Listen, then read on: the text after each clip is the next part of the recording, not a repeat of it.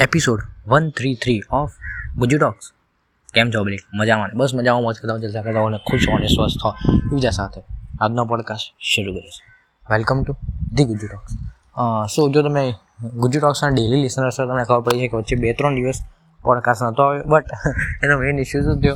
કે મેં જે નેક્સ્ટ આખા વીકના જે પોડકાસ્ટ રેકોર્ડ કરેલા હતા, એ ફાઇલ બાય મિસ્ટેકલી રિમૂવ થઈ ગઈ એટલે વધારે પડતું સ્પેસ ભરાઈ ગઈ તેના લીધે ડિલીટ કરવી પડી. બટ ધ્યાન નહોતું રહ્યું. મેં ડિલીટ ઓલ કરીને એવી જતી રહી. સો આ આ એક ડિસએડવાન્ટેજ છે. જે તમારી ઓનલાઈન મીડિયા હોય ને, હવે ધારો કે કોઈ માણસ છે કે જેના મિલિયન્સ ઓફ ફોલોવર્સ સબસ્ક્રાઈબર્સ છે બટ બાય મિસ્ટેક જો એના જીમેલનો પાસવર્ડ લીક થઈ ગયો, તો એના માટે કે અથવા પાસવર્ડ ભૂલી ગયો. પાસવર્ડ ભૂલી ગયો તો સમજ્યા કે ફરવર્ડ પાસવર્ડ કે ક્રિએટરની જે આખી ટીમ હોય છે એ લોકો તમે વાત કરી શકો. બટ આ એક થોડોક માઇનસ પોઈન્ટ છે. સ્પેશિયલી જે અત્યારે સિંગલ પોડકાસ્ટર્સ કે જે બધું જાતે જ હેન્ડલ કરતા હોય. સો કંઈ નહીં શરૂ કરીએ છીએ સો હમણાં મેં એક લાસ્ટ વ્લોગ સોરી બ્લોગ વાંચ્યો તો બી એલઓથી તો એમાં એક બહુ મસ્ત મેં નાનકડો આર્ટિકલ હતો, લગભગ બહુ નાના નાના બટ આઈ થિંક ત્રણ ચાર મિનિટ વાંચવામાં જશે. સો એ મને ગમ્યો એટલે મેં કીધું, ચલો આપણે સાથે વાંચીએ એન્ડ રીડ કરીને થોડુંક રિવ્યૂ કરીએ કે એક્ઝેક્ટલી ઓથર શું કહેવા માગે છે ને એનાથી આપણે શું શીખી શકીએ. સો પોડકાસ્ટ છેલ્લે સુધી સાંભળજો. First thing and the topic કે જે ટોપિકનો નેમ છે, એ છે start with the easy test start with the easy test if you call tax forward it's likely that they will ask you to turn your computer on and off સોનો મતલબ શું છે કે ધારો કે તમે કોઈ દિવસ તમે કોઈ ટેક સપોર્ટમાં ફોન કર્યો હોય કે તમારા મોબાઈલના રિપેરિંગ માટે કે વગેરે, તો તમને કહેશે કે મોબાઈલ નોટ જસ્ટ મોબાઈલ પર કોઈ બી ઇલેક્ટ્રોનિક એપ્લાયન્સ કે fridge TV washing machine WhatsApp etcetera so એ લોકો તમને કહે છે કે જો તમે ફોર એક્ઝામ્પલ કમ્પ્યુટર છે, તો એ તમને પહેલો ક્વેશ્ચન એ પૂછે કે તમારો કમ્પ્યુટર ચાલુ છે કે નહીં? અથવા કમ્પ્યુટરનો વાયર ભરાયેલો છે કે નહીં? સો તમને ગુસ્સો આવશે. કારણ કે તમને ખબર આટલી બધી પ્રોબ્લેમ ચાલી રહી છે. તમારું કમ્પ્યુટર સ્ટાર્ટ નથી થઈ રહ્યું તમારું કામ અટકી ગયું છે. એને કોઈ એવો પ્રશ્ન પૂછે તો? બટ એનું મેઇન કારણ એ છે કે જો આ બહુ બેઝિક વસ્તુ ક્લિયર પહેલાં થઈ જાય, તો પાછળ કશું સોલ્વ કરવાનું રહેતું જ નથી.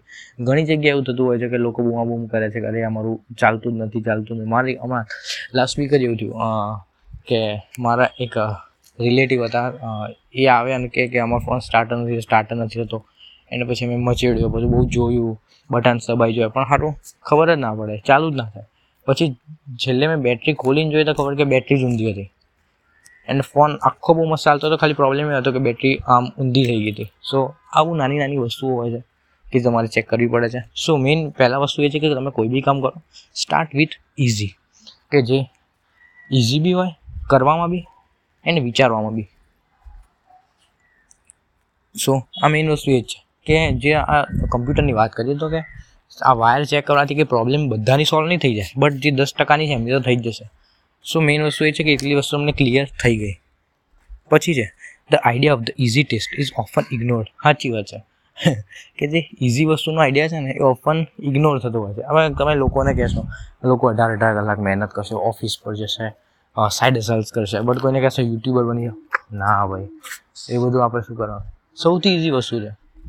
હા, મહેનત લાગે છે. બટ એઝ કમ્પેર ટુ વિચારો તમે કે બાર અઢાર કલાક ઘણા હું મારા ફ્રેન્ડ્સને જોઉં છું કે જે આઈઆઈટી માટે ગાંડાની જે મહેનતો કરતા હોય છે.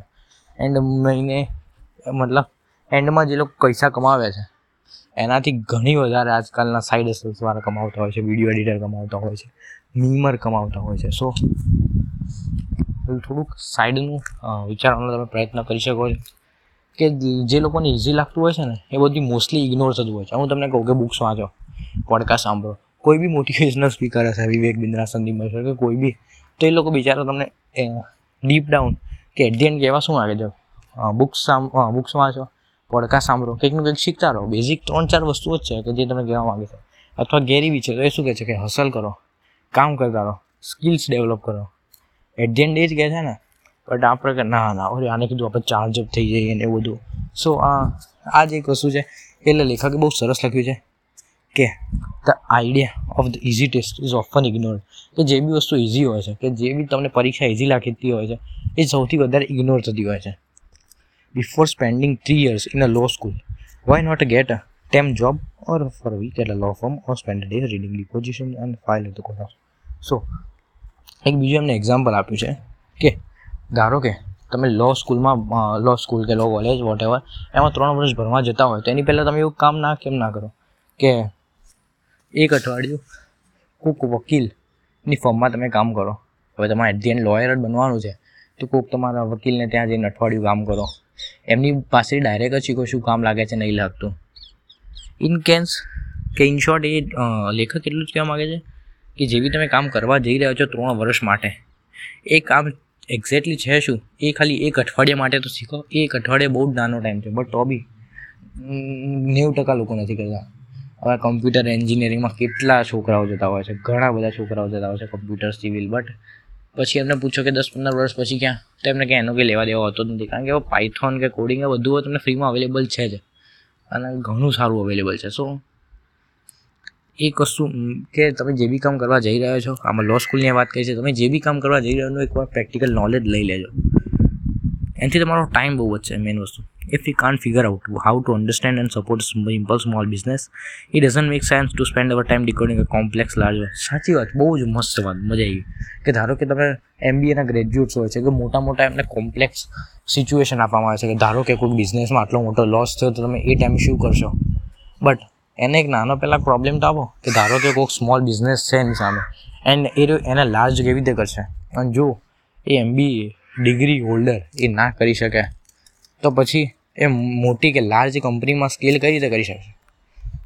સો આ બહુ નાની નાની વસ્તુઓ છે. ઘણા લોકો એમબીએ કરતા હોય છે બટ એમને ખબર નથી હોતી કે એક્ઝેક્ટ બિઝનેસની ડેફિનેશન શું છે અથવા બિઝનેસના મેઇન પ્રોબ્લેમ શું છે. સો આ બહુ નાની વસ્તુ છે, પણ બહુ વિચારવા જેવી છે કે જો તમે કોઈ સ્મોલ બિઝનેસને જ, નાના બિઝનેસને જ ગ્રો ના કરી શકો, તો તમે એવી રીતે કઈ રીતે કહી શકો કે તમે હું મોટી કંપની કે ગૂગલ કે એમેઝોનમાં જોબ લઈને ગ્રો કરીશ સો બહુ મસ્ત વાક્ય છે, મજા આવી ગઈ. And if you want to make a feature film figure out how to create a delightful three minute short first so આ જ એક ત્રીજું ઉદાહરણ છે બટ બહુ સારું. કે ધારો કે તમારી મનમાં અંદરથી ઈચ્છા હોય કે મારે એક ત્રણ કલાકની આખી બહુ મસ્ત પિક્ચર બનાવી છે, તો એની પાછળ ગાંડાની જેમ ગોત્યા કરશે કે મને પ્રોડ્યુસર મળી જશે પછી હું કરીશ, મને એક ડાયરેક્ટર મળશે, પછી હું કરીશ. એના કરતાં તમે એવું કેમ નથી કરતા? કે નાના કરી, ત્રણ મિનિટની, એક બહુ સારી વીડિયો શૂટ કરો. ના નહીં, ત્રણ કલાકની નહીં ત્રણ મિનિટની બટ એક શૂટ કરવાની શરૂઆત કરો. So the ocean is made of drops start with those not the waves કે જે દરિયો છે કે જે દરિયો છે, એ વેવ્સ એનાથી આખો ભર્યો પડે છે. ચલો, આનાથી મારું ઇંગ્લિશ તો થોડુંક સુધરી આવ્યું છે ને. વેવ્સ મીન્સ વેવ્સ હવે વેવ્સ મીન્સ શું હોય? વેવ્સ બટ તમે જે નાની નાની બુંદો છે, પહેલાં એને તો પકડવાનો ટ્રાય કરો. એ પકડાય, પછી આગળ વધો. So and okay okay thank you બસ એટલું લખ્યું છે. સો મેઇન આપણે ત્રણેય ઉદાહરણ કે લો સ્કૂલનું હોય કે એમાં શું કીધું? કે ફોર એક્ઝામ્પલ તમે જો લોયર બનવાના હો, કે ત્રણ કે પાંચ વર્ષ માટે જો લોનું ભણવાના હોય, તો એની પહેલાં એક નાનકડી વકીલની ફર્મમાં કામ કરીને જુઓ. જેથી તમને ખબર પડે કે મેઇન મેઇન વસ્તુઓ કઈ છે કે જે મોસ્ટલી કામ આવે છે. ફોર એક્ઝામ્પલ કે તમે કોઈક એમબીએ એમાં માસ્ટર્સ કરવા જઈ રહ્યા હો, તો કોઈ કંઈક નાનો બિઝનેસ પકડો, ચા વાળાનો, કે તમારા ઘરમાંથી કંઈક નાનો બિઝનેસ ચાલુ કરો. કંઈ બી. બટ મેઇન વસ્તુ એ છે કે એના લાર્જ સ્મોલ સોરી લાર્જ સ્કેલમાં કન્વર્ટ કરીને બતાવો. તો લોકોને વિશ્વાસ હશે. નહીતર પછી તમે ડિગ્રી વાળા છો માસ્ટર્સ વાળા છો પીએચડીવાળા છો બટ તમારી પાસે પ્રેક્ટિકલ નોલેજ નહીં હોય કે તમારી પાસે કોઈક સિચ્યુએશન આવી, એને તમે સોલ્વ ના કરી શકો so there is no point કે તમે આટલા લાખોની ફીસ ભરો. એન્ડ લાસ્ટ વસ્તુ એ જ છે, લેખક કહે છે કે આખો દરિયો પકડવાની જગ્યાએ દરિયાની ધીમે ધીમે નાની નાની બૂંદો પકડો સો ઓટોમેટિક તમને દરિયો મળી જશે. કે એવું જ કહે છે કે ધીમે ધીમે શરૂઆત કરો. એક દિવસ તમને સફળતા મળી જશે. સો આજનો પોડકાસ્ટ અહીંયા જ સમાપ્ત કરીએ છીએ. ત્યાં સુધી તમામ તમારા માતા પિતાનું ધ્યાન રાખજો. મળશું પછી આવા સારા વેલ્યુ એડિંગ પોડકાસ્ટમાં આ બ્લોગ્સ રિવ્યૂ કરવા મને તો બહુ મજા આવે છે. મેઇન વસ્તુ એ છે કે હું વાંચી બી શકું છું એન્ડ ટ્રાન્સલેટ બી કરી શકું છું એન્ડ પોતે સમજી બી શકું છું. સો તમને બી જીવનમાં ગ્રો કરવો હોય તો કંઈક ને કંઈક વાંચતા રહેજો. અથવા વાંચવું ના હોય તો મને ખાલી ચાલતા રહો અને આ પોડકાસ્ટ સાંભળતા રહો. મળશું પછી સારા, સારામાં સારા પોડકાસ્ટમાં આવજો. બાય બાય અને ગુજુ ટોક્સના નવા એપિસોડ રોજે આવે છે, તો ફોલો અને સબસ્ક્રાઈબ કરવાનું ભૂલતા નહીં. Bye bye